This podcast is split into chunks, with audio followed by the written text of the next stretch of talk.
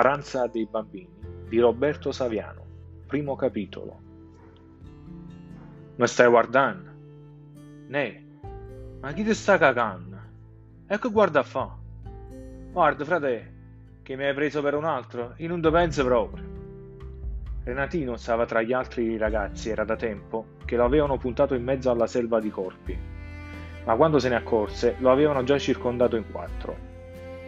Lo sguardo è territorio, è patria. Guardare qualcuno è entrargli in casa senza permesso. Fissare qualcuno è invaderlo. Non voltare lo sguardo è manifestazione di potere. Occupavano il centro della piazza, una piazzetta chiusa tra un golfo di palazzi, con un'unica strada d'accesso, un unico bar nell'angolo e una palma che da sola aveva il potere di imprimerle un marchio esotico, quella pianta, ficcata in pochi metri quadri di terriccio, trasformava la percezione delle facciate, delle finestre e dei portoni, come se fosse arrivata da Piazza Bellini con un colpo di vento. Nessuno di loro superava i 16 anni. Si avvicinarono respirandosi i fiati, erano ormai alla sfida, naso contro naso, pronta la testata sul setto nasale, se non fosse intervenuto Ubriatò. Aveva frapposto il suo corpo, un muro che delimitava un confine.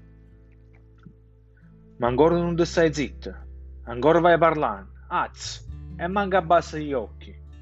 Renatino non abbassava gli occhi per vergogna, tuttavia, se avesse potuto uscirsene da quella situazione con un gesto di sudditanza l'avrebbe fatto senza, senza esitare, abbassare la testa, persino chinarsi in ginocchio. Erano in molti contro uno, le regole d'onore quando si deve battere qualcuno non contano.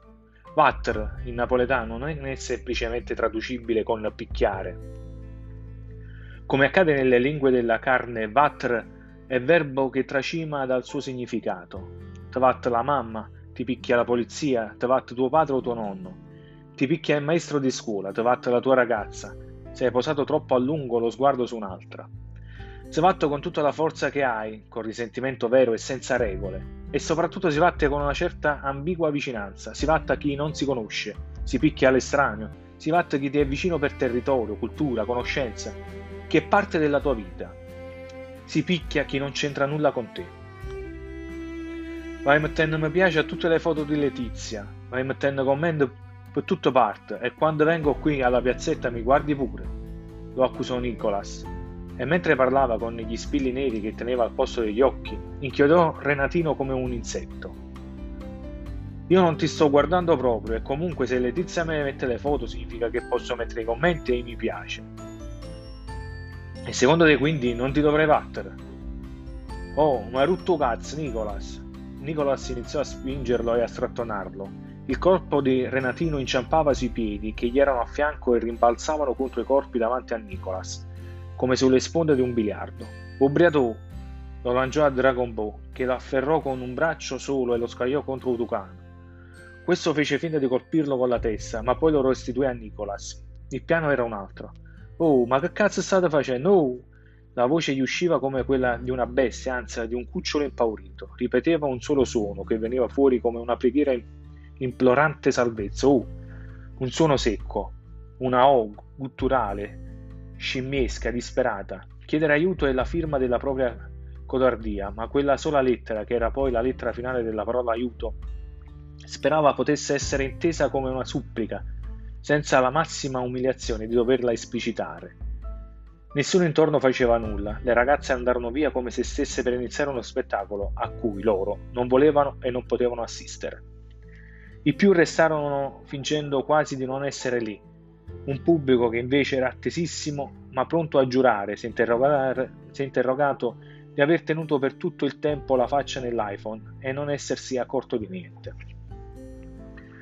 Nicolas diede uno sguardo veloce alla piazzetta, poi una spinta dura fece cadere il Renatino. Lui provò ad alzarsi, ma una pedata di Nicolas in pieno petto lo schiacciò di nuovo a terra. I quattro si prepararono intorno al completo. Iniziò Ubriatò a catturargli le gambe, per le caviglie. Ogni tanto gliene sfuggiva uno, come un capitone che cerca di, vol- di, volare a mezz'aria, ma riusciva sempre a evitare il calcio in faccia che Renatino tentava disperato di assestargli. Poi gli imbragò le gambe con una catena, di quelle leggere che si usano per legare le biciclette a palo. È stretta, disse dopo aver chiuso il lucchetto. Utucano gli assicurò le mani in un paio di manette di metallo rivestite di pelo rosso.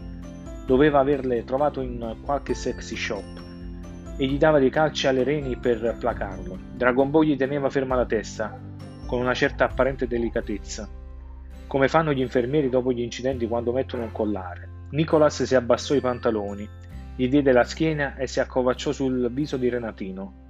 Con un gesto rapido prese le mani legate per tenerle ferme e iniziò a cacargli in faccia.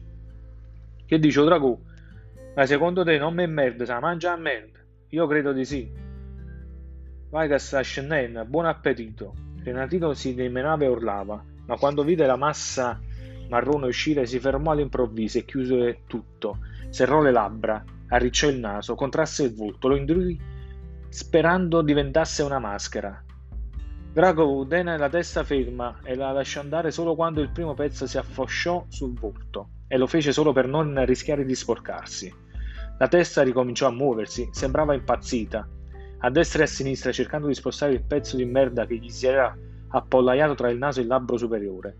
Renatino riuscì a farlo cadere e tornò a urlare il suo disperato oh. Voglio, arriva il secondo pezzo, tenetelo fermo. Alza Nicolas, hai mangiato assai. Drago, torna a tenere la testa, sempre come fare infermeristico.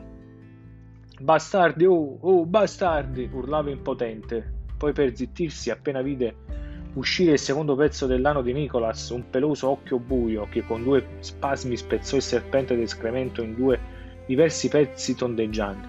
Wow, mi stavi cogliendo, Nico? Drago, pure tu un po'.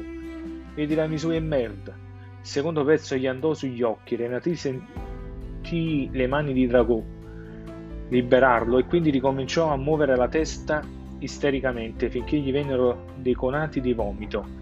Poi Nicholas prese un lembo della maglietta del Renatino e si pulì l'ano, ma con cura, senza fretta. Lo lasciarono lì. Renati, devi ringraziare mia madre, sai perché? Perché mi fa mangiare bene, se mangiavo la roba che cucina quella zoccola di mamma, da ora ti cagavo short e ti faceva la doccia di merda. Risate, risate che bruciavano tutto l'ossigeno in bocca e li strozzavano, simile al raglio di lucignolo. La più banale delle risate ostentate, risate di ragazzini, sguaiate, tracotanti, un poco mimate per compiacere. Tolsero la catena della caviglia di Renatino, lo liberarono dalle manette. Tenetelle, te le regalo. Renatino ri- si, si mise a sedere, stringendo quelle manette rivestite di peluche. Gli altri si allontanarono, uscirono dalla piazzetta vocando e lanciandosi sui motorini, mobili, accelerandolo senza motivo e frenando per evitare di cozzare l'uno contro l'altro. Sparirono in un attimo, Nicolas soltanto tenne i suoi spilli neri appuntiti fino alla fine sul Renatino. Il movimento d'aria gli scompigliava i capelli biondi che un giorno o l'altro aveva deciso avrebbe rasato a zero. Poi il motorino su cui montava, come passeggero, lo portò lontano dalla piazzetta e furono solo sagome neve.